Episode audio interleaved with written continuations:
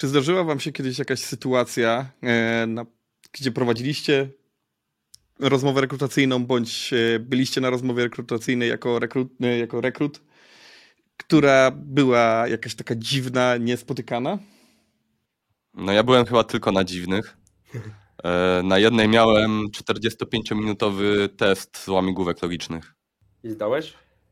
E, nie, bo mnie nie zatrudnili. Znaczy, mo może zdałem, ale gdzieś mogłem udać coś innego, ale poziom był jak w Kaczerze Donaldzie gdzieś mniej więcej. Okej. Okay. Ja kiedyś chyba, jak byłem studentem, to do PG aplikowałem i też był taki, mieli śmieszny test, że robili też z takich prostych łamigłówek, ale ich było tak dużo, że musieli je robić tak szybko, że po prostu wiesz, łeb pękał, nie? Takie proste rzeczy, ale szybko. To ja najdziwniejszą akcję miałem, jak mnie gość zapytał, yy, który się do nas rekrutował, i byłem takim tym final bossem, nie? Na, jak w grach, nie? Byłem tym ostatnim etapem. E, no i nie przeszedł go, bo pierwsze pytanie, jakie mi zadał, to jaką przyszłość widzę dla swoich dzieci, nie? bo stwierdził, że to jest dla niego bardzo istotne w kontekście bycia koderem u nas w firmie. No i, no i dużo potem dziwnych innych rzeczy z nim wyszło, więc jakby nie dał rady. To chyba taka na, najdziwniejsza rzecz, która mnie zaskoczyła so far. A ty Wojtek? Ja, ja kiedyś zrobiłem taki dziwny ruch. Może to nie było podczas rozmowy rekrutacyjnej, ale mm, rozmawiałem ze swoim obecnym wtedy szefem i mnie wkurzył i szedłem przez miasto w trakcie tej rozmowy i widzę jakaś firma Software House, mówię, dobra, ja tu się zatrudnię za chwilę. Na drugiej po drugiej stronie było Xero, poszedłem, wydrukowałem CV, wchodzę, czy mogę rozmawiać z szefem. No, tam wprowadzili mnie, czy chcecie mnie zatrudnić? I podałem papiery na stół do szefa bezpośrednio. Ale potem się dogadałem ze swoim obecnym szefem i zostałem jeszcze w tamtej firmie. Ale to nie był Ragnarsson. Nie, nie, nie, nie. E, a czemu dzisiaj gadamy o rekrutacji? No bo naszym gościem jest Michał Gąszczyk, CEO InHire, jednego z portali zajmujących się rekrutacją, a dokładniej czym jest InHire i czy jak odbywają się rekrutacje lub jak powinny się odbywać, porozmawiamy w dzisiejszym odcinku.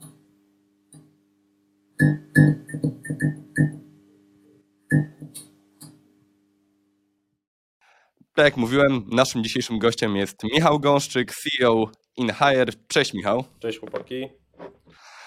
Michał, czy mógłbyś nam powiedzieć, czym tak naprawdę InHire różni się od innych takich platform, które na pierwszy rzut oka mogą się wydawać podobne?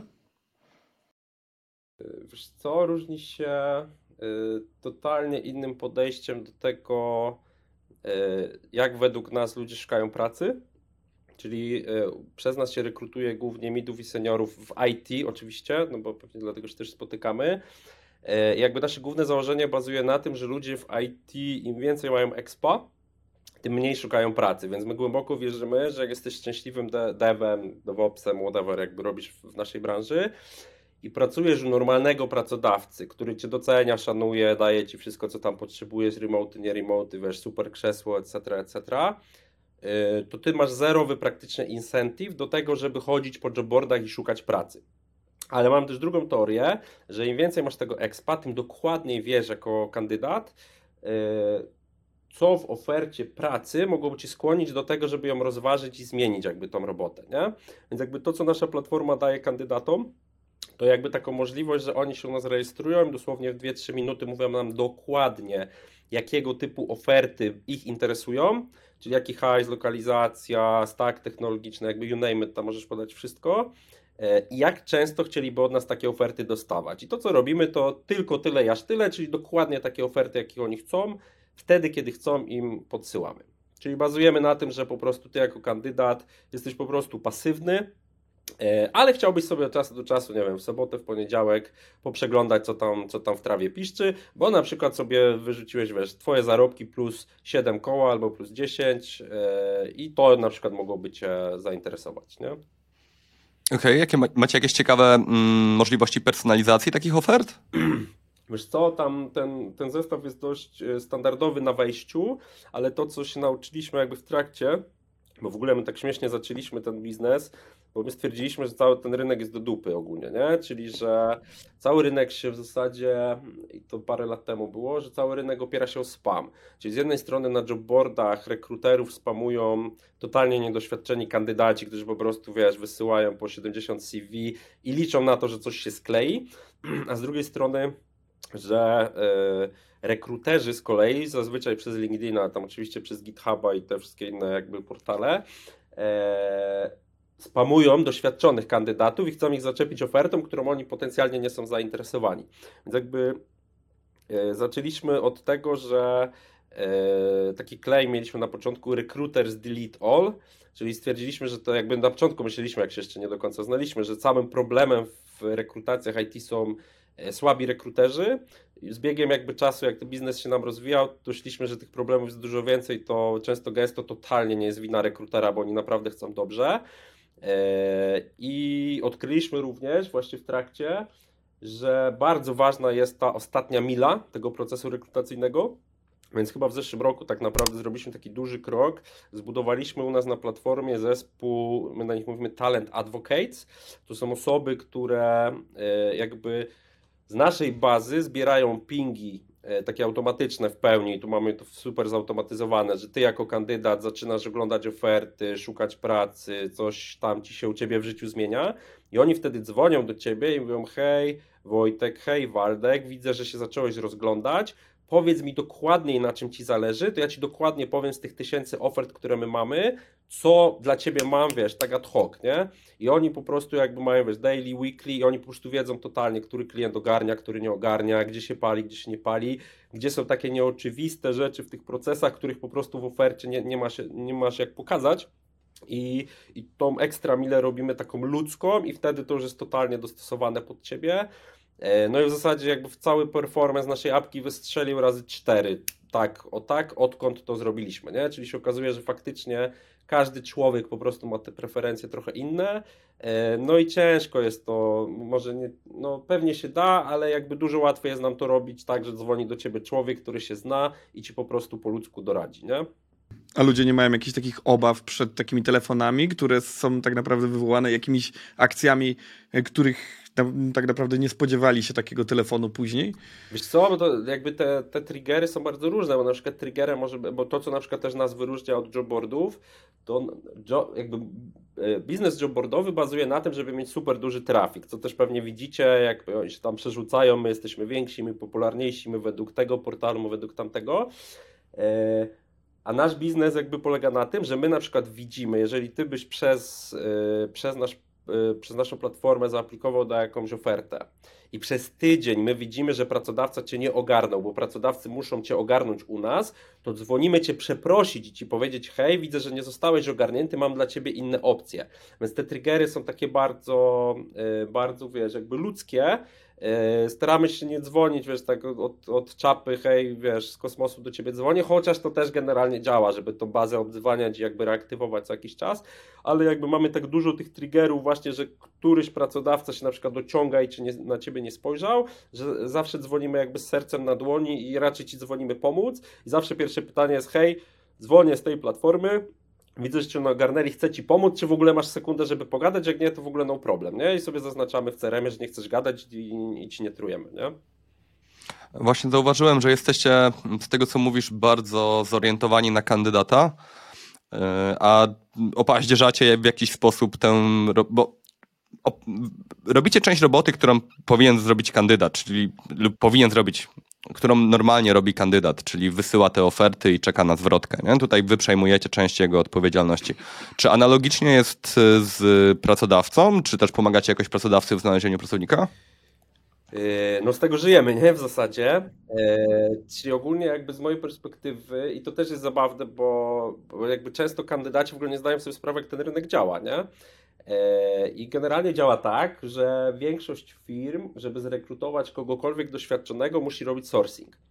E, czyli sourcing polega na tym, że wysyłam wiesz, do 100 gości czy tam e, ludzi ogólnie wiesz, wiadomość na LinkedInie. Pięciu mi odpisze nie dziękuję, nie jestem zainteresowany. 90 mi nie odpisze nic, a z pięciu pozostałych mi odpisze, wiesz, wal się, fuck you. Jeden mi odpisze, a potencjalnie może bym mógł z Tobą porozmawiać. I oni po prostu ten sourcing muszą cisnąć ręcznie, bo żaden jobboard generalnie nie dowozi na świecie seniorów, nie? I pewnie sobie potem pogadamy dlaczego. E, I to, co my robimy dla pracodawców, my tak naprawdę mamy zarejestrowanego u siebie w bazie co szóstego e, człowieka z IT w tym kraju już. E, I to i teraz my znamy preferencje naszych kandydatów, mniej lub bardziej zależy jak oni sobie ten profil spersonalizują pod siebie, bo to jakby masz też pełną dowolność, nie? E, bo możesz określić konkretny stack, jakie chcesz technologie, jakich nie chcesz, a możesz po prostu napisać, że jesteś frontem i chcesz wszystkie frontowe oferty za 20 koła, nie? I to, co jakby my robimy pracodawcom, to tak naprawdę oni publikując u nas te oferty pracy, bo my też tych ofert nie skrapujemy, tak jak jobboardy, bo jobboardy jakby skrapują bardzo dużo ofert ze świata, żeby znowu pokazać, że są wielcy, a tak naprawdę wysyłają cię na stronę kariera, wiesz, careersnetflix.com i tam aplikujesz i obok ciebie aplikuje 100 jakiś tam albo 10 tysięcy Azjatów, nie? E, więc jakby te wszystkie oferty są nasze, więc to value, które my dajemy pracodawcy, to mówimy, ty mi powiedz, kogo szukasz, opublikuj to, my to zweryfikujemy, czy to się trzyma kupy, czy nie jest wstyd nam tego wysłać do naszych kandydatów z naszej bazy, bo to też jakby każdą ofertę w zasadzie double checkujemy po pracodawcach. E, I teraz jak, ty, jak już klikamy publish na tej ofercie, to tak naprawdę dzieje się właśnie ten nasz matching, czyli te oferty dopiero wychodzą do kandydatów. E, I średnio u nas na platformie jedna oferta dociera do 700 osób, więc w zasadzie, e, żeby to zrobić 700 dobrych reachoutów do osób w Twoim profilu, którzy wiesz, kiedy chcą Twoje oferty na LinkedInie, to byś pewnie musiał dwa tygodnie na tym siedzieć, albo co najmniej tydzień. No a u nas takich ofert możesz opublikować kilkanaście, kilkadziesiąt, więc to, co dla nich robimy, wiedząc to, czego chcą kandydaci, to po prostu automatyzujemy im ten sourcing, nie? Czyli jakby stawiamy po prostu na to, żeby ten proces był dużo bardziej efektywny, żeby oni nam nie spamowali ludzi na LinkedInie, a żeby ludzie, którzy nas są zarejestrowani, dostawali tylko te oferty, które tak naprawdę chcą dostawać, nie? Jasne. A jeśli jesteście tak skupieni na właśnie kandydatach, to czy zdarza wam się odrzucać oferty pracodawców? Na przykład tak. nie chcecie brać ich na swoją platformę? Na maksa, na maksa, no. W sensie na przykład nie mamy, nie możesz być u nas agencją i napisać, w sensie jak napiszesz takie zdanie, dla mojego klienta, to od razu cię kasujemy, nie? Też nie w no fucking way, nie? E, mamy na przykład e, agencję, taką Bitalens mam agencję i oni e, z Poznania i oni jakby działają jako RPO i wspomagają klientów no i oni są super, nie? Bo oni na przykład robią, zawsze jest logo klienta, zawsze jest kasa podana, zawsze jest powiedziane, co to za projekt i oni na przykład fajnie te oferty tworzą, jakby pomagają klientom tworzyć te oferty, nie?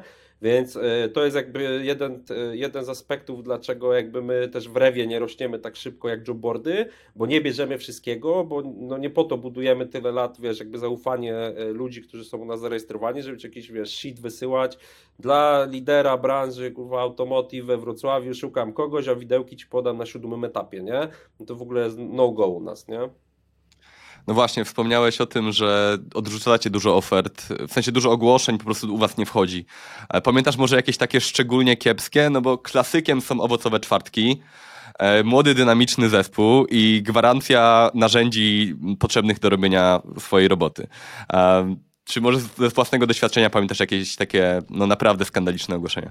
Pamiętam, z dużej korpo z Krakowa. E, tam dziewczyna kiedyś wrzuciła taką ofertę, szukamy programisty Java, który będzie programował. Kropka.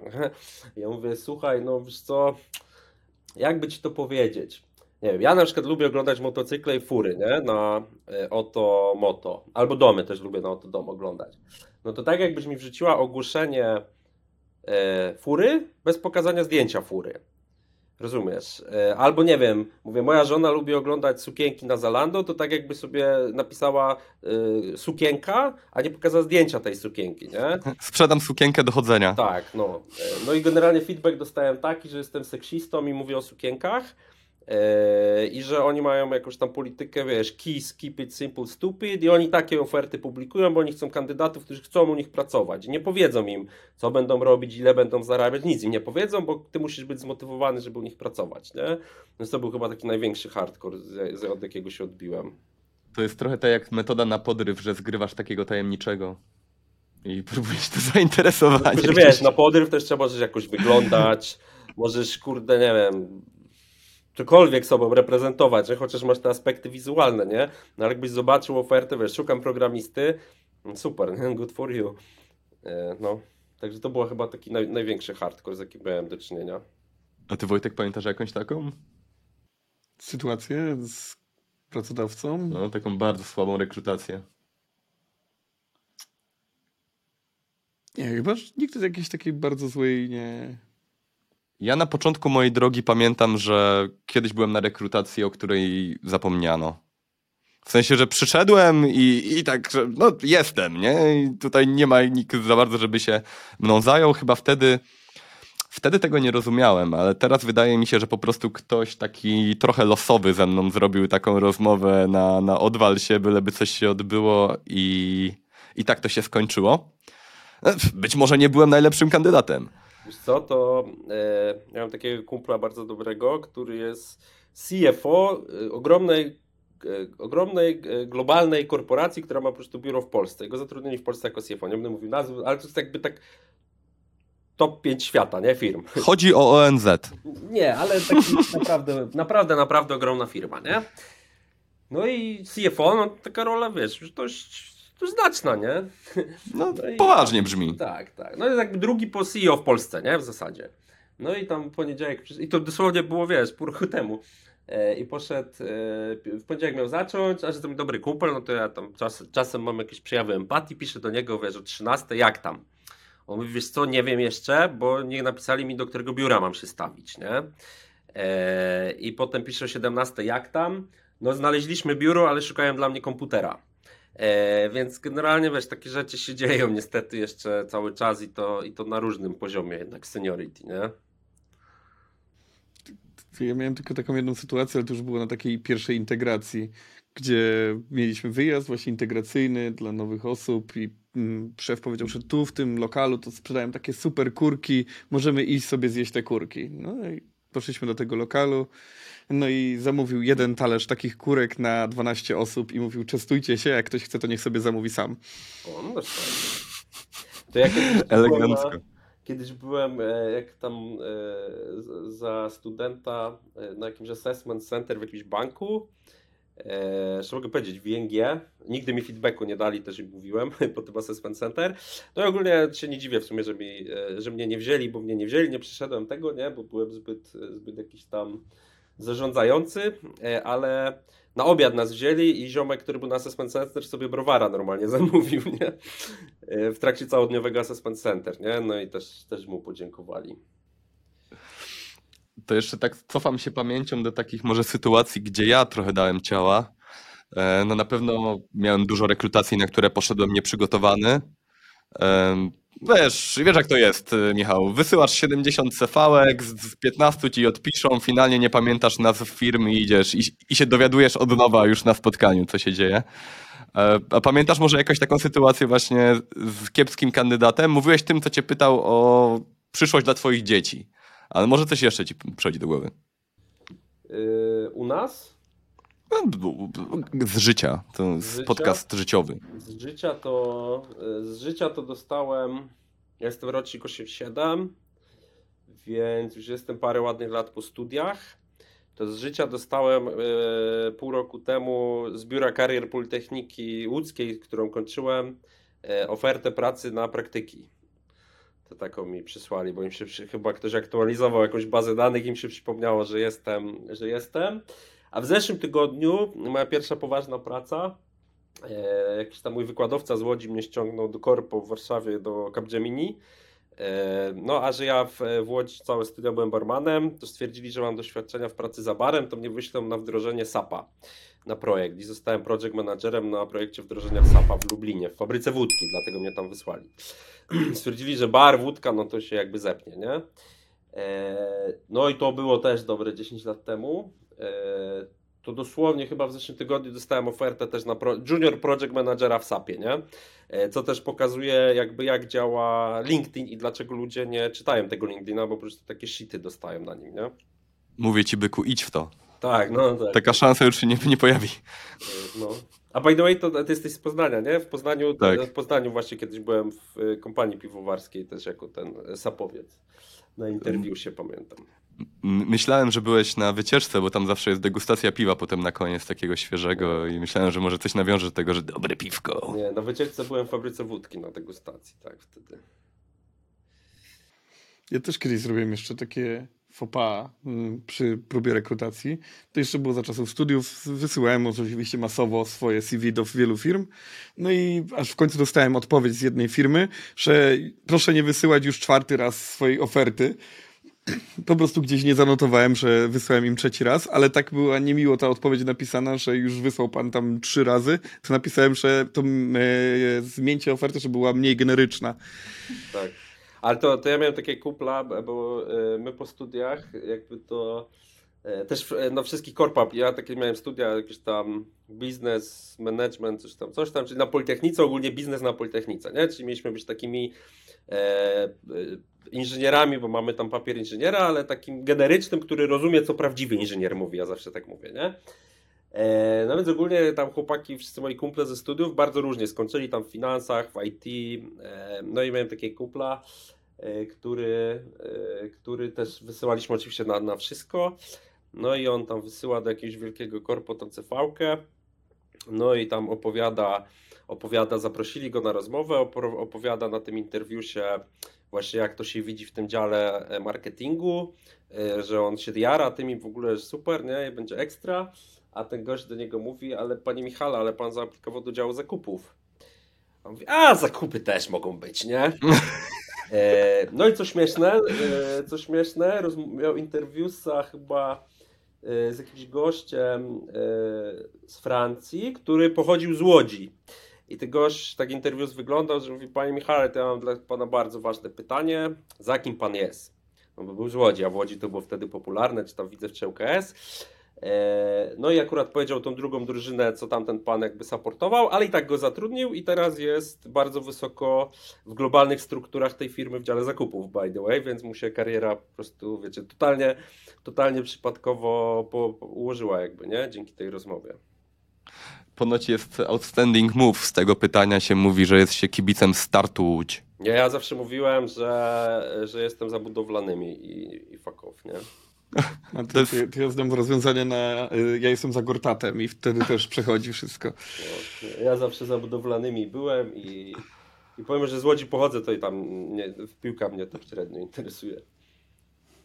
No, ja, tak, ja nie jestem z Łodzi, ale jestem tu już w Łodzi od jakiegoś czasu dłuższego i też nigdy piłka.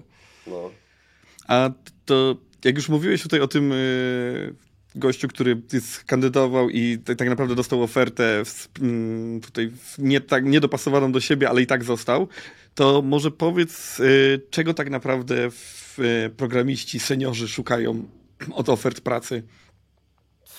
Tyle ile seniorów, tyle preferencji, nie? Więc jakby e, my mamy taką, taką misję ogólnie, e, ja życiowo e, i, jako firma się staramy bardzo to propagować, żeby po prostu nikomu nic nie ściemniać i po prostu mówić jak jest. E, I, i to, co zawsze mówimy tak naprawdę pracodawcom, to to, żebyś jakby nie mówił tego, wiesz, nie mówił tego, co ludzie chcą usłyszeć, bo to long termowo ci się i tak nie zepnie absolutnie, no bo jeżeli mi powiesz, że jest tak, a będzie inaczej, a ja chcę być tak jednak, to pójdę do ciebie, ok, jakby zabajerujesz mnie, pójdę i się za miesiąc zwolnię albo za dwa i ogólnie przepaliliśmy wzajemnie swój czas, a ty jeszcze jako pracodawca przepaliłeś kasę, żeby mnie rekrutować, onboardować e, i wszystkich tych e, ludzi angażować po drodze, więc my raczej jakby staramy się wszystkim pracodawcom cały czas wbijać do głowy, że po prostu uczciwie powiedz jak u was jest, co robicie, no bo wiesz, są osoby, które chcą rozwijać produkty, są osoby, które chcą supportować produkty, e, są osoby, które chcą cisnąć na dwa etaty, bo nie mają dzieci, chcą, wiesz, kosić siano. E, są osoby, którym bardzo zależy na tym, żeby o 15.00 wyjść, bo muszą się przedostać przez miasto i o 16.00 odebrać dzieciaka, wiesz, z przedszkola. Więc wydaje mi się, że nie ma absolutnie dobrej odpowiedzi na to pytanie bo po prostu każdy człowiek, każdy specjal... I to jest znowu to, co, co to, czyli na ten aspekt, że wiesz, czego oczekujesz od pracodawcy, razem ze wzrostem seniority nałożyłbym taki narzut życiowy, e, czyli tak ja mam teraz dwójkę dzieciaków, e, przy czym mam jedno takie brand new, e, to ma 7 miesięcy ma córka, no to już tak syna muszę rano odwieźć do przedszkola, e, muszę być o którejś tam godzinie, e, nie wiem, wczoraj mieliśmy wyjście integracyjne z działem sprzedaży, no i o, o 19.00 ja muszę być w domu, bo moja żona usypia córkę, a ja się muszę zająć starszym synem, nie? Więc wydaje mi się, że po prostu ten narzut taki logistyczno-życiowy e, potem bardzo mocno jakby się nakłada na te twoje takie bardzo personalne preferencje zawodowe, nie? Bo ty się możesz jarać krypto, ktoś się może jarać, kurde, kobolem, wiesz, no nie wiem, czy ktoś może jarać kobolem, ale się jarać, że jest jednym z ostatnich żyjących osób, wiesz, od kobola, yy, więc no nie powiem ci, nie? Wydaje mi się, że to jest turbo, turbo personalne pytanie, nie? Dla każdego... Tak, rozmawialiśmy o takich dziwnych przypadkach, to może masz takie jakieś najdziwniejsze przypadki? Czego? O właśnie osób, które mm, czegoś dziwnego e, szukały w ofercie pracy jako senior. Mam jeden taki klasyczny, bo ostatnio się z gościem spotkałem, z Tomkiem, pozdrawiam, jak słuchasz Tomek, w lodziarni u mnie pod domem. E, Tomek pracuje w dużym korpo w Warszawie e, i też swój podcast by the way nagrywa. I przy tej okazji się poznaliśmy i Tomek na przykład mówił, że że on cardio i musi mieć ścieżkę rowerową, wiesz, bo mieszka gdzieś na Bemowie i chce sobie jeździć rowerem do centrum, ale jakby tam rower nie działał, bo deszcz pada, to chciałby sobie wrócić metrem.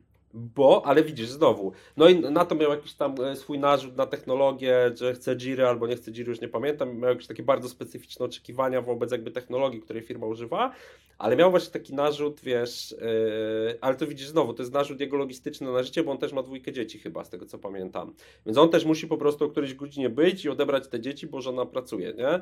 Yy, a chciałby po prostu się poruszać w życiu, nie? Bo ja na przykład średnio mam teraz kiedy się ruszać w życiu yy, i też zacznę jeździć rowerem do pracy, nie? Yy, tylko po to, żeby sobie to pół godzinki, pół godzinki po prostu cardio zrobić. No, więc wydaje mi się, że to jest cały czas bardzo personalna czyjaś, wiesz, e, sytuacja życiowa, nie? No tak. E, a wspomniałeś też o tym, że programiści, seniorzy raczej nie szukają ofert pracy. No, wspomniałem. Często o tym wspominam. I dlaczego tak jest? Dlaczego tak uważasz, że tak jest? Bo są leniwymi gnojami. Czy mnie to obrażasz teraz, czy... Ja bym nie. No może są, nie wiem. E, ja uważam osobiście, już poza tam tą magiczną grupą na Facebooku, e, z której się tam wszyscy śmiejemy, nie? Z jakiej? Bo nie wiem. Problemy polskiej branży IT, gdzie tam jest, wiesz, nie wiem, czy jesteście tam, czy was nie Ja nie, nie, nie ma. Ja nie mam problemów z branżą IT. A, no właśnie, jest tutaj grupa hejterska strasznie. E, ja uważam, że generalnie nasza branża i przedstawiciele naszej branży to są bardzo e, pragmatyczni ludzie. Bardzo.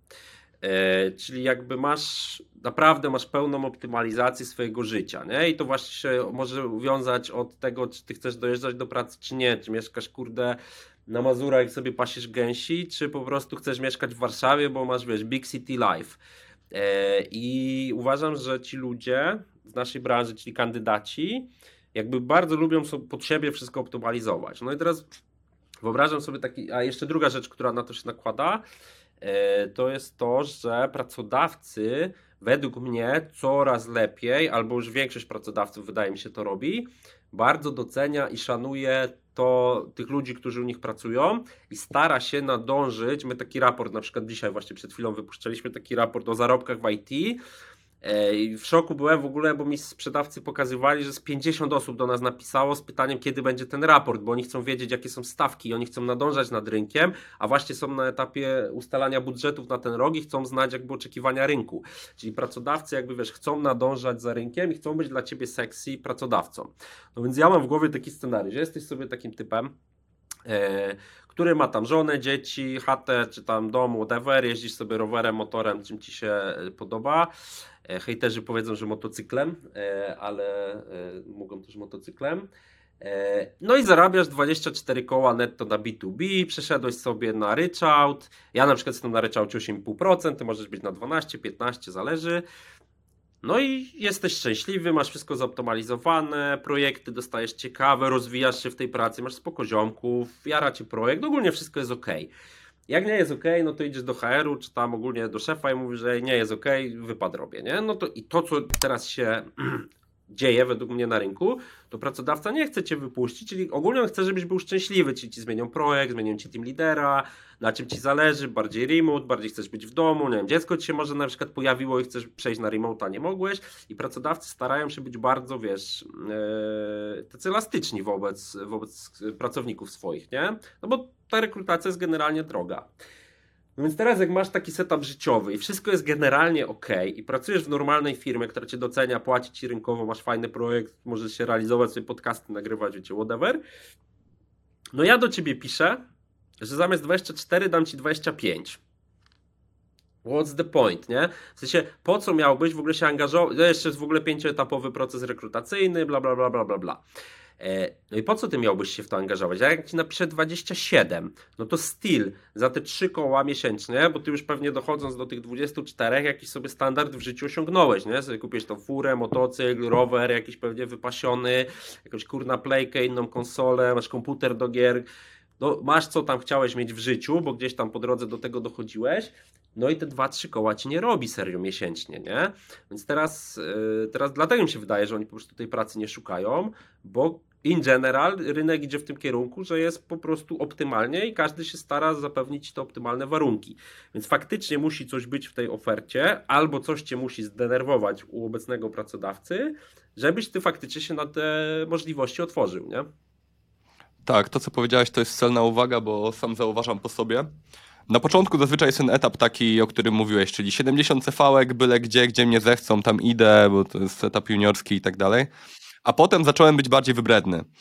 Czyli yy, no tutaj zależy mi na fajnych ludziach, nie? Albo zależy mi na tym, żebym mógł sobie robić jakieś rzeczy, które mnie interesują. Jak myślisz, jak właśnie mm, dla ogółu to wygląda? Czy teraz jest tak, że ważniejsze są te aspekty pozamaterialne pracy, czy też yy, przychodzi taki moment, taki procent podwyżki, że jesteś w stanie pracować w piekle z diabłem, e, byleby tylko zarobić więcej. Kurde. Yy... Wiesz co, wydaje mi się, że to jest very tricky. No bo tak, jak jesteś młody, no to pytanie, jak ty podchodzisz do życia, nie? Bo generalnie jak jesteś młody, to się pewnie wydaje, jak ci zależy na hajsie, no to ci się wydaje naturalne, że powinieneś skakać po tych jobach, no bo wiadomo, że wtedy wiesz, rzucasz jakąś tam skandalicznie wyższą kasę, pójdziesz sobie na 20 interwiusów i ktoś ci tą kasę da. I też znam takie osoby, które w zasadzie tak sobie żyją. Pójdą gdzieś, popracują pół roku i po pół roku lecą dalej, nie?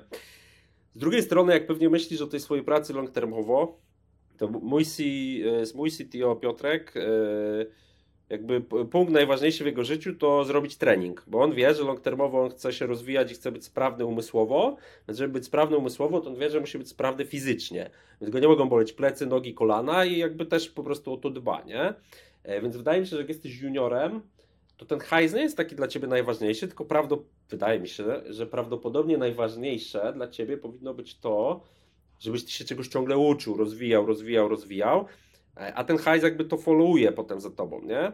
A z drugiej strony y, pewnie jest, y, no na pewno jest gdzieś dla każdego jakaś tam kwota, dla której mógłby z tym diabłem pracować, ale ja na przykład kiedyś z diabłem pracowałem y, i w takim po, polskiej firmie hardkorowej że wszyscy po prostu ze sraczką chodzili, tam mierzyli ludziom, wiesz, ile fajek jarają dziennie na kamerach, wiesz, takie hardcore. Pracowaliśmy nie? w tej samej firmie? No, chyba nie pracowałeś w tej, co ja, stary, bo... E, też w jakiejś piekielnej, także... Możemy się po, off the record wymienić, ale... Off the record się wymienimy, tak. Hardcore max, nie? Naprawdę. E, no i za żadne pieniądze, nie? W sensie jest tyle alternatyw dzisiaj, moim zdaniem, na rynku, e, że jak już masz jakiś ten poziom życia, nie? E, to, e, no to nie ma sensu, żebyś ty się po prostu z tym diabłem, wiesz, bił za parę koła więcej, nie? Chyba, że to jest, wiesz, parę set koła więcej, no to wtedy możesz sobie okej, okay. przy czym ja bym w ogóle, ja myślę, że z diabłem ludzie nie chcą pracować, dlatego jakby te słabe firmy mają po prostu duże problemy z rekrutacją, nie? Bo, bo są słabe. E, ja bym bardziej, to też do Was w sobie pytanie, bardziej jest teraz taki w HR-ze interesujący ten czynnik, że ludzie, wiesz, robią na trzy etaty, nie? Czyli jesteś młody, masz power i ciśniesz po prostu, wiesz, lecisz w kulki z pracodawcą, bo jakbyś to robił... No właśnie. E, I to jest też ciekawe, wiesz, ile ci się chce cisnąć na dwa czy trzy etaty, no bo mi się wydaje, jak ja bym był młody i bym to robił fair, no bo w Stanach wiecie, że jest to zjawisko, że typy sobie chodzą typy sobie chodzą na rozmowy, wchodzą gdzieś na ławeczkę, jak ich chcą zdjąć ławeczki, dać im projekt, no to schodzą z tej ławeczki i rzucają papierem, nie? I siedzą na pięciu ławeczkach naraz i w zasadzie nic nie robią, ich praca to jest chodzenie na interwiusy. E, no więc mi się wydaje, że jak ja nie miał rodziny, dzieci, był. O, patrz, już mam oczy zaświecić. Masz nas. E, jak byłbym młody i miałbym jakby umysłowe i czasowe capacity, żeby robić dwa etaty i zarabiać dwa razy tyle, to pewnie też bym to robił, nie?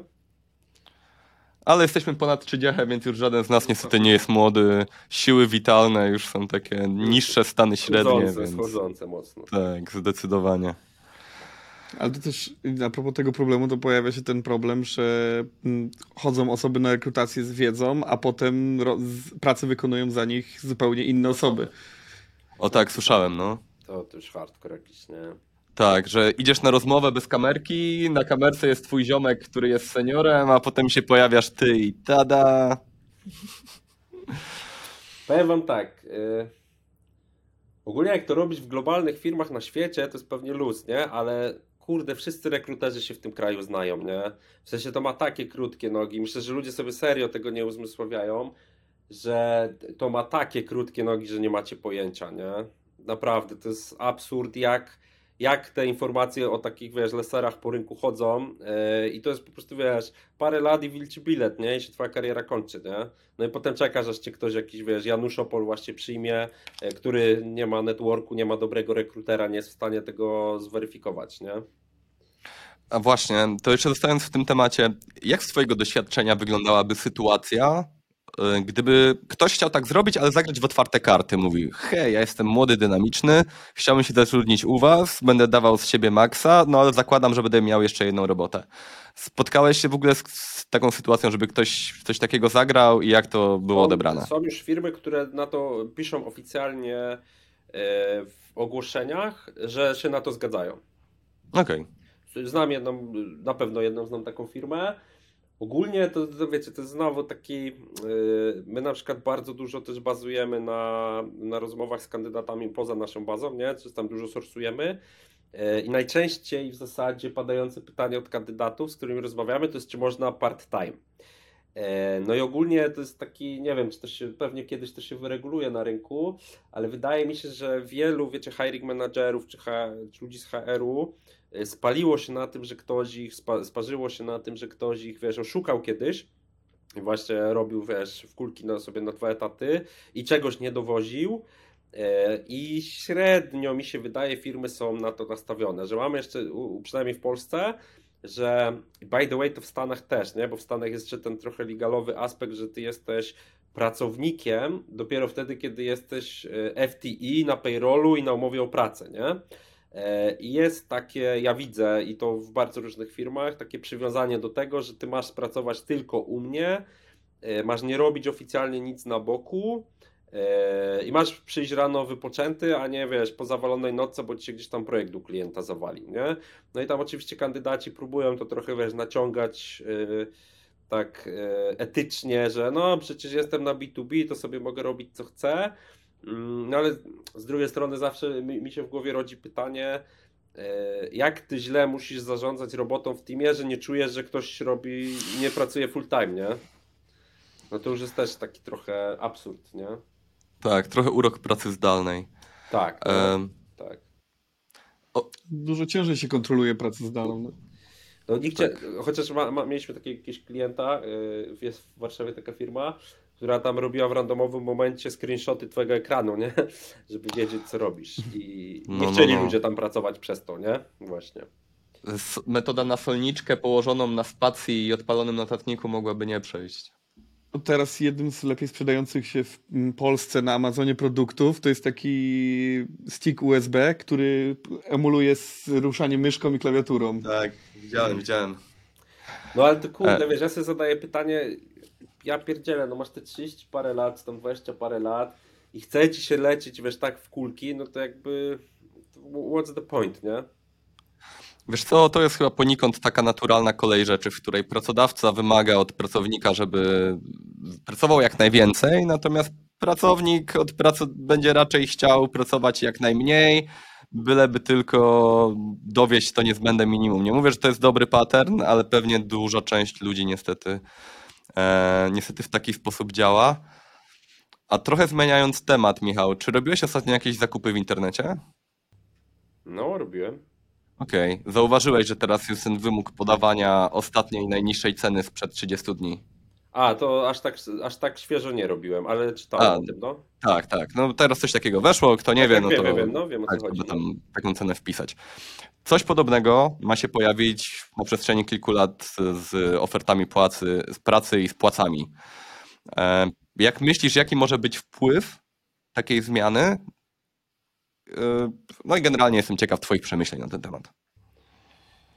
Yy, to jest jakiś tam na razie projekt, który jeszcze chyba nie jest do końca zatwierdzony, czy tam przez jeden organ, yy, przez Radę jest chyba zatwierdzony, jeszcze tam parlament ma to klepnąć albo na odwrót w Unii. Yy, czyli tam komisja pracuje nad czymś takim, że faktycznie za 3 lata, czyli tam za 3 lata ma być wymóg podawania widełek. Tylko jak sobie trochę o tym czytałem, bo ja się też tam jakoś strasznie nie, nie, nie jarałem tym to czytałem, że ma być tak, że na życzenie kandydata, bo oczywiście są te portale pracy w Polsce, które obtrąbiły, że to jest ich sukces, nie? że oni tam u nich trzeba podawać widły i wreszcie o to walczyliśmy i to nasz sukces. Nie? Ale to bardziej jakby w tej ustawie chyba chodzi o to, czy w tym projekcie, żeby wyrównać szanse kobietom i mężczyznom, E, żeby faktycznie tam było tak, taki był zapis, że pracodawcy powyżej 100 osób będą musieli publikować, jaki mają gap płacowy pomiędzy kobietami a mężczyznami na danej roli. E, no i ogólnie mają być jakieś tam kary dla, dla pracodawców, którzy, którzy te, ten gap mają, no i pewnie ma być jakiś, wiecie, tam ostracyzm publiczny, że o, wy macie tam 7%, to jesteście najgorsi, bo powinniście mieć 0%. E, to ja oczywiście jakby całym sercem supportuję, bo na przykład u mnie w firmie jest totalnie zerowy gap, nie? W sensie masz rolę, która jest, ma KPI, jak robisz, to robisz i mnie to totalnie nie interesuje, wiesz, jakie ty jesteś płci, nie? Czy tam y, innych jakichś tam rzeczy. E, w ogóle mnie to nie interesuje.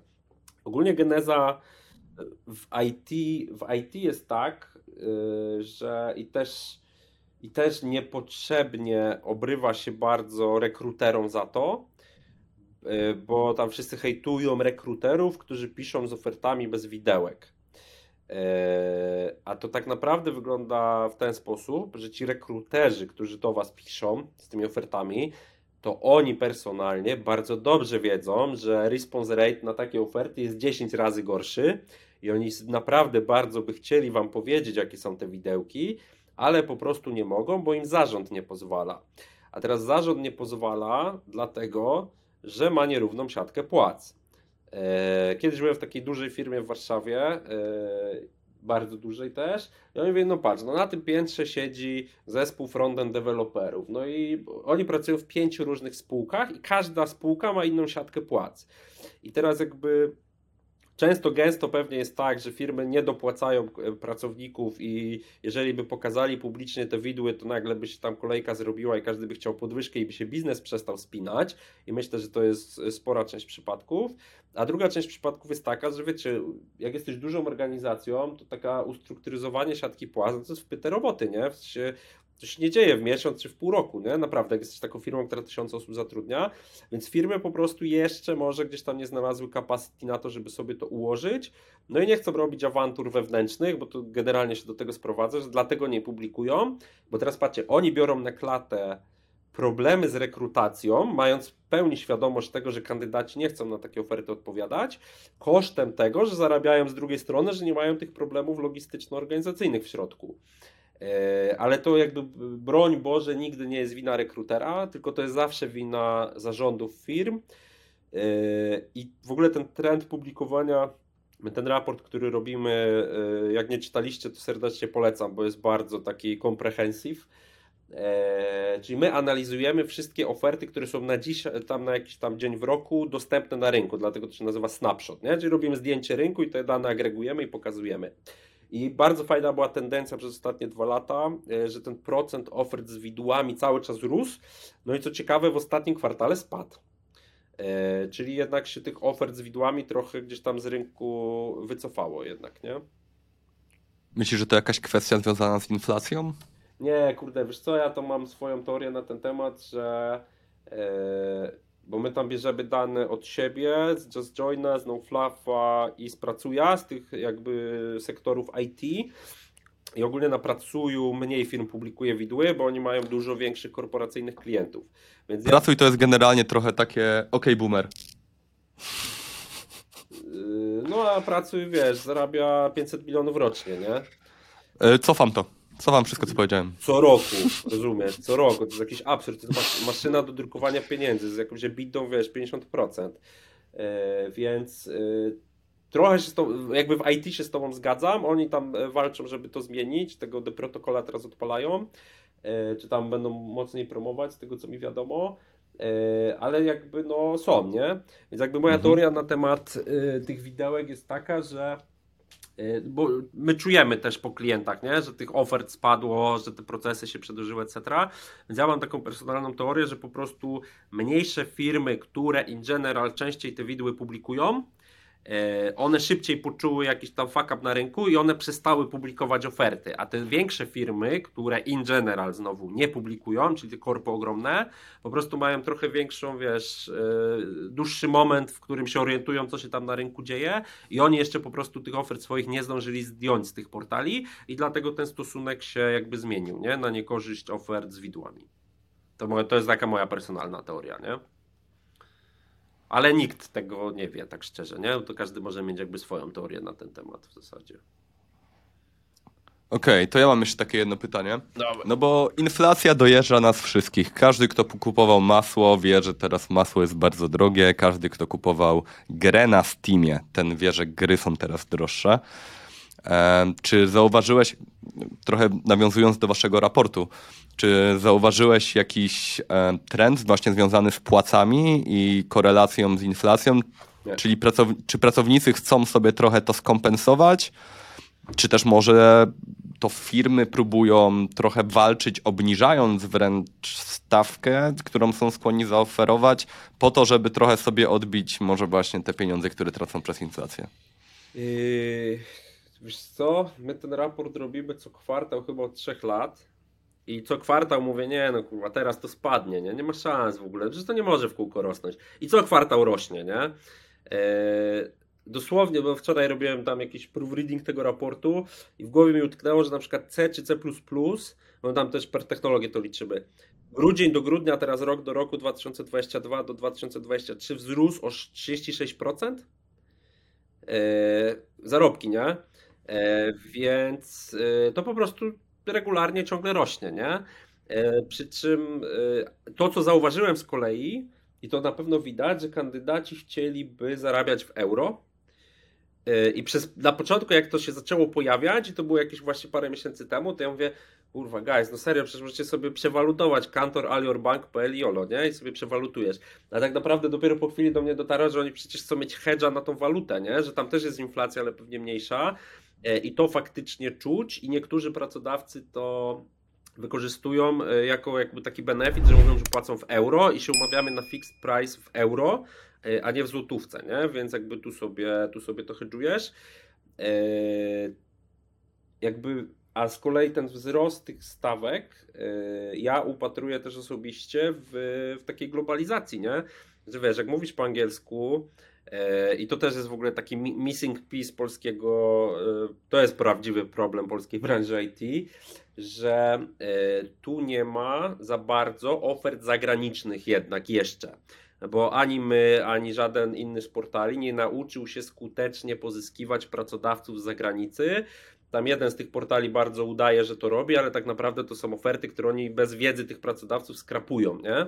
Więc to jest moim zdaniem osobistym niefajne, nie? Jakby wpuszczasz w zasadzie tą swoją grupę docelową na minę, e, żeby pokazać, że jesteś fajny, nie?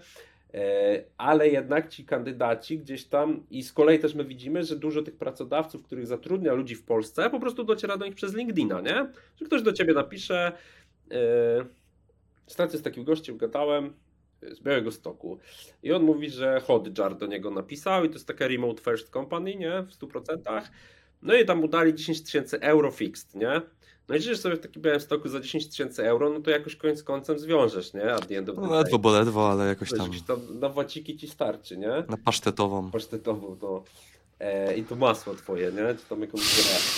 E, I teraz jakby to się dzieje, nie? To się bardzo powoli dzieje. My w tym, tym naszym raporcie chyba też tam pokazujemy, że to jest naprawdę znikomy ułamek tych ofert zagranicznych, które są w Polsce. Taki totalnie, wiesz, pod dnie to szoruje w rzędu 1 czy tam 1,5% e, z tego co pamiętam, ale e, ale ludzie serio zaczynają zarabiać tak jak ludzie na zachodzie, nie? No bo nie wiem, React Developer, ostatnio z klientką rozmawiałem, że React Developer w Stanach dzisiaj może zarabiać 180 tysięcy rocznie.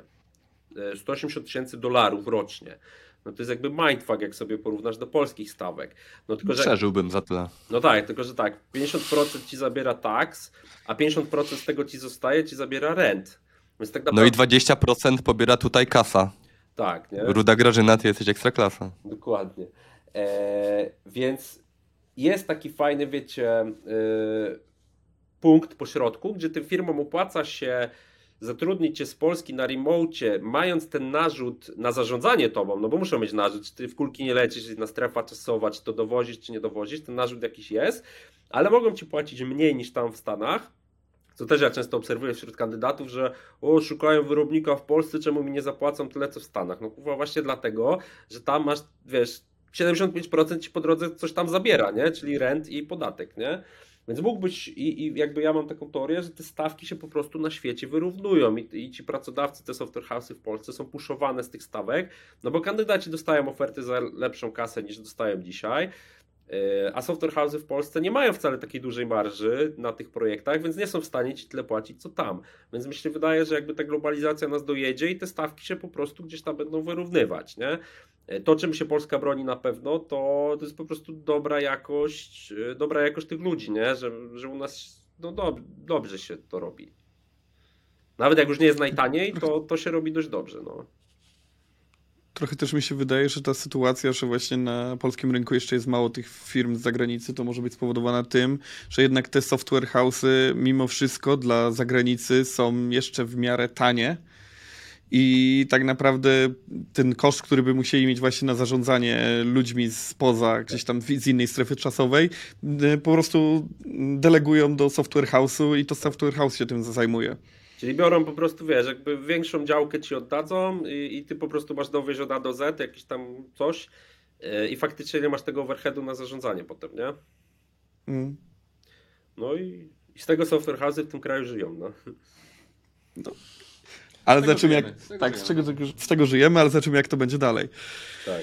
Znaczy, Bo jeśli mówisz, że cały czas to się zmienia i coraz więcej jest tych z zagranicy, no to jednak e, to będzie, ta sytuacja się zmieniała, więc software house'y będą musiały się jakoś utrzymać i coś zrobić, żeby się utrzymać no, na rynku. No, nam klienci zagraniczni coraz częściej mówią, że te stawki w Polsce to już przestają robić sexy dla nich, nie? Naprawdę, że tam już idą dalej, gdzieś tam Rumunia, Bułgaria, ostatnio bardzo popularny temat, wszyscy o tej Bułgarii gadają.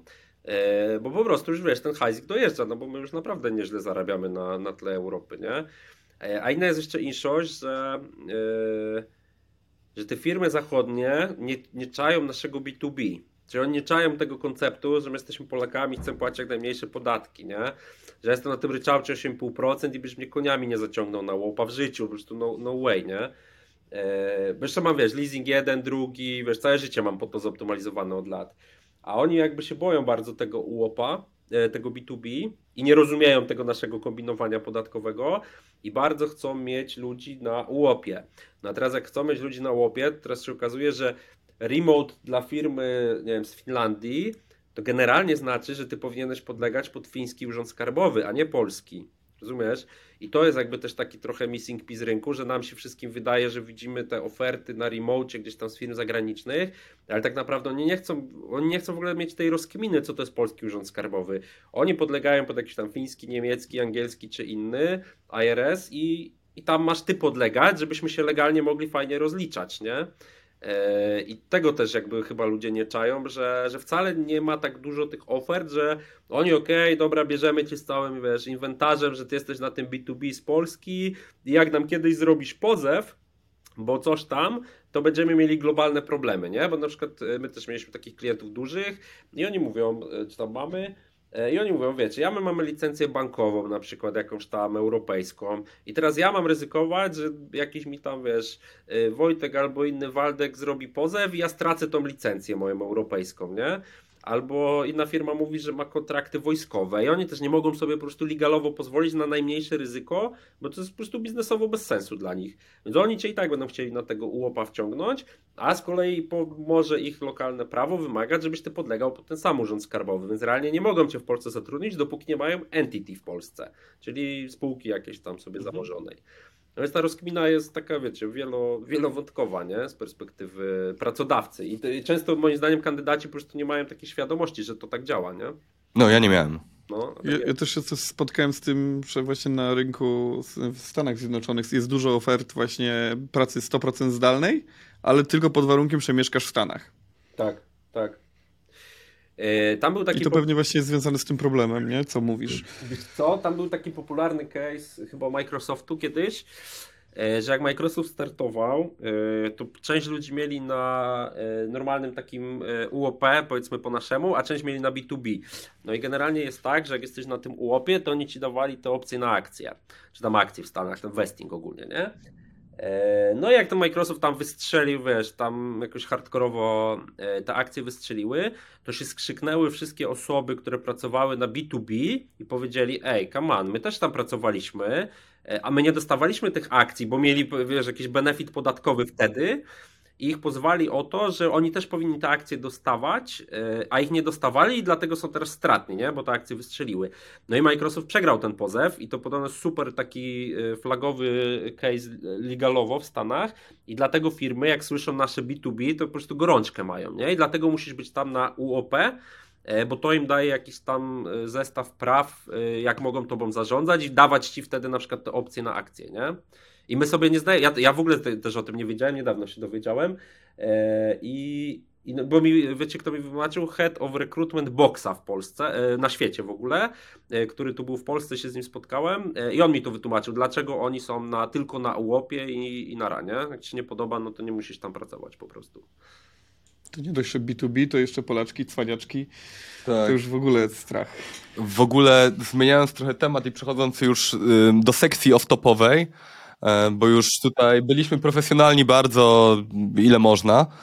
E, ale w temacie pozwów to czytałem ostatnio, że jest jakiś facet, który ma 4000 pozwów, znaczy założył 4000 pozwów różnym firmom, e, czym spowodował, że jest rekordzistą Guinnessa.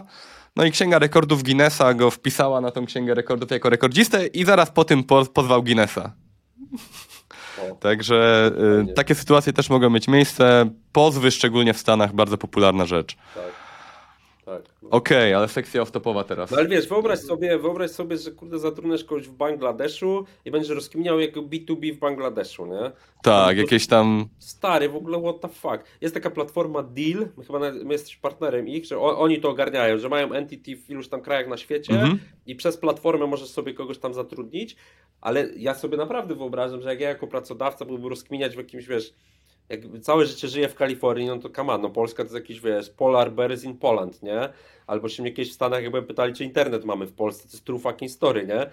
Eee, więc jak masz rozkminiać jakieś legalowe kwestie takiego egzotycznego bądź to bądź dla ciebie kraju, no to po, po co ci to, nie? To, tak, to prawda, to prawda. No. My nie mamy najprostszego prawa, więc wyobrażam sobie, że na przykład w Bangladeszu może być gorzej. Ale nie musi. Albo lepiej, nie wiem. Tak, tak, tak. Dużo takich krajów w ogóle rozwijających się ma względnie proste prawa, no bo dążą do tego, żeby jak najszybciej być konkurencyjni względem innych, więc często te wszystkie ograniczenia w krajach rozwijających się są niższe. To ja ostatnio czytałem, yy, czytałem, no mój, mój wspólnik tam, te, widzisz, też się z IT się interesuje tematami, że na przykład Portugalia jest super miejscem, jak jesteś z IT, bo jako ekspata masz przez ileś lat 0% podatku i uwaga, za krypto jest 0% podatku. Tak, kryptoświry wszystkie do Portugalii. Tak, więc Madera ja mam na te, ja na YouTubeku tam sobie czasem Maderę oglądam, nie? Tak, ja mam wśród znajomych taką parę, którzy właśnie rozważają Portugalię, bo tam ziomek jest bardzo into krypto. No to wiesz. A skoro już o krypto. Skoro już o krypto, Michał, to wiem, że coś tam grywasz. Nie będę cię tu ciągnął za język specjalnie, ale powiedz mi, jakie jest twoje ulubione krypto, bo każdy z nas ma takie. Każdy kryptoświr ma chociażby to jedno, które logo się bardzo podoba. Moje ulubione to jest Dogecoin, bo na nim zarobiłem bardzo dużo pieniędzy. E, to jest mój ulubiony, bo to on, on, on mnie zrobił w krypto. E, a tak to ja long termowo tylko w Eterek wierzę i w Bitka, nie? I mam taką, bardzo prostą mam strategię, że wierzę long termowo w oba te projekty, E, I one tam, jak sobie zobaczę, że te HBTC, to one tam cały czas sobie góra-dół chodzą. Więc mnie generalnie dzisiaj nie interesuje, ile mam Etheru albo ile Bitcoina, bo sobie cały czas tylko traduję na tej jednej parze, bo jakby liczę long termowo, że, że to kiedyś po prostu. Nie wyceniam się po prostu w dolarach, tylko wyceniam się w krypto. O.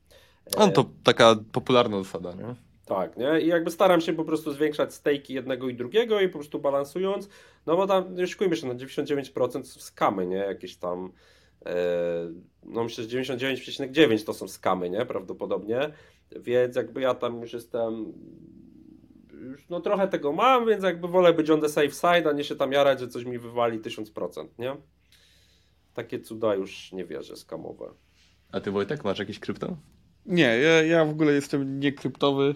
Jakby mnie ominęła ta faza i stwierdziłem, że nie będę w to wchodził. A nie, nie, nie widzisz, że wiesz, blockchain, wszystko będzie na blockchainie i w ogóle? Jakby jest na to szansa, ale moja wiara w to jeszcze nie jest jakaś. Jakby nawet prowadziłem kiedyś wykład na temat y, kryptowaluty w, i, i w blockchainów, i nawet miałem opierać startup swój o kryptowalutę i stworzyć własną walutę, o. ale do tej pory w to nie wierzę. Byś skamy na ICO robił. E, no, co? przez to też moja wiara, bo wiem ile tego skamu jest i jak to wygląda też od podszewki, jak to prosto jest zrobić skam w, w krypto. Tak. No wiadomo, no takie bitcoiny czy jakieś tam te, te duże waluty to dalej na rynku, no to, to, to jest, no to nie, to nie jest skam i faktycznie to jakoś tam funkcjonuje, ale pytanie jak długo? Tak, tak. Czy to będzie trwało wiecznie? Się, czy będzie ten bitcoin po milion, czy nie będzie, nie? Dolarów. Tak, tak. I, i, I, jaka będzie wtedy inflacja i ile to na dzisiejsze jest pieniądze, nie? Bo to, bo to też jest... O, to też ciekawy case, oczywiście. W ogóle co do skamów kryptowalutowych, to polecam każdemu. E, jest wideo z prezentacji BitConnecta. BitConnect tak, kiedyś tak, tak. wprowadzał swoje krypto i tam jest... To jest dopiero OK Boomer, stary, weź. BitConnect!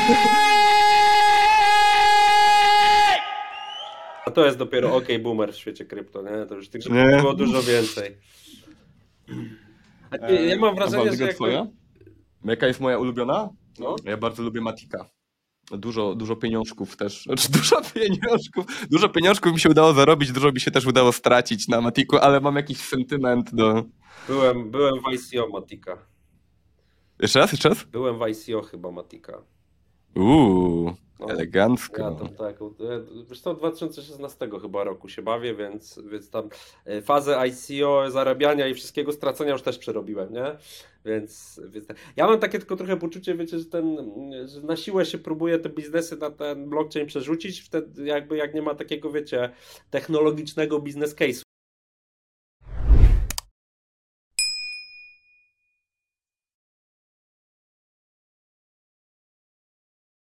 Dużo z tych projektów to jest po prostu ściema, nie? I jakby tak to trzeba traktować, nie? Spoko. Jakbyśmy kiedyś e, byli zainteresowani, czyli jakbyś ty był zainteresowany jakimś wspólnikiem do zrobienia pump and dumpa dump. na, na jakimś naszym krypto, odezwij się. Wymyślimy jakąś chwytliwą nazwę. Ale wiecie co, my, my kiedyś myśleliśmy w ogóle, e, żeby jakby nie hajrał przecież o, o blockchain i, i po prostu zrobić jakiś tam, nawet nie pump and dumpa, tylko E, nawet bardzo nie pabendampa, e, tylko bardziej jakby zrobić mechanizm, bo jakby mamy też kompetencje technologiczne ku temu, e, no bo wiecie jak to działa, jakby mógłbym zamiast płacić Facebookowi za adsy, to mógłbym wam płacić w swoim coinie, który możecie u mnie wymienić na mhm. dolary, za to, że mi na przykład już polecicie do platformy, nie? Więc jakby dla takich platform jak nasza, gdzie jest ten aspekt taki społecznościowy, gdzie wykorzystuję wasz network do tego, E, żebyście wy mi robili advertising tak naprawdę, no to to mi się trochę spina, nie? Tylko jakby nigdy sobie nie udowodniliśmy, że to właśnie widzicie, tak jak wy, nie? Że to jest na tyle sexy, że 50% z was się jara, a 50% nie.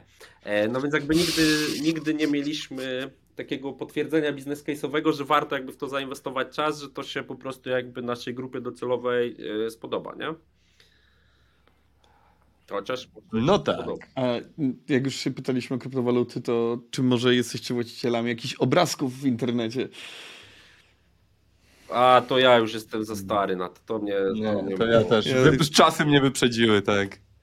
Kurde, No to, to, to już jest w ogóle case dla mnie niezrozumiały w ogóle, jaki to miało Wiesz sens. co, miał, ja, ja widzę dwa sensy. Tak, znaczy, ogólnie to tam paru moich kolegów, których bardzo szanuję, też w technologii siedzą, jakby tam się jara tą technologią, że to zmieni świat i w ogóle.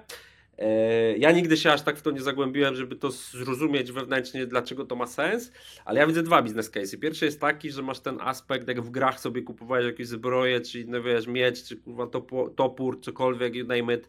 To jest ten aspekt taki e, so, socjalny, że pokazujesz wszystkim, stać mnie na to, że mam milion dolarów na wysranie na jakąś małpę. I że wiesz, yy, i cześć, nie? Yy, I to, cię, to może cię jarać, że po prostu ludzie wiedzą, że ty za to tyle wydałeś pieniędzy, czyli tak jakbyś sobie, wiesz, Lambo kupił albo cokolwiek innego. A drugi to jakby ewidentny, wiesz, no ja ci sprzedaję mój obrazek, mój screenshot za 10 milionów dolarów i legalnie ty mówisz, kupiłem, zarobiłem na tym obrazku 10 milionów dolarów, ale co poszło pod tą transakcją, to my tego nie wiemy tak naprawdę. Więc tam jest taka bardzo duża szara strefa do takich nadużyć, wiesz, e, wszelakich. No to jest tu ogromne pole do nadużycia, nie? Że, że ci sprzedają kurwa screenshot czarnego piksela, rozumiesz, za 30 zł i normalnie idę legalnie od tego płacę podatek. No przecież to jest genialne, nie? Więc Kurde, Michał, ty to masz web i teraz rozumiem, dlaczego jesteś w miejscu, w którym jesteś. Bo ten pomysł na biznes to było coś, na co nie wpadłem. sprzedawanie czarnych pikseli, nie? tak, tak, tak. I jakieś transakcje pod stołem. Tak, no. Dobra, myślę, że możemy kończyć powoli, bo już pogrążamy się tu w otchłaniach można pod waszym- czarnego rynku. A można pod waszym podcastem pisać komentarze, bo jak ktoś ma, Można. jak ktoś ma jakiś, wiecie, y, tłumaczący realny business case NFT, który da się pochłonąć w mniej niż pół godziny, to ja bym chętnie przeczytał, tak szczerze, nie? Dobra, To ja też się z chęcią podpisuję pod tym. to ja też obejrzę. Jak coś, to zapraszamy do subskrypcji, klikania w dzwoneczek, pisania komentarzy, TikToka Jezus. Newsletter. i newslettera. Nieźle, nie? Ale autoreklam. I Inhajera. Jak do, szukacie roboty, to poszukajcie na Inhajerze. Będzie fajnie. Tak jest. No nic. Dzięki, Michał. Super, dzięki pięknie. Dzięki bardzo. Dzięki, szczałeczka. Miłego dnia. wyślę wam czarne piksele dzisiaj. Wyślij, wyślij. Okej, Nara. Dobra. na razie.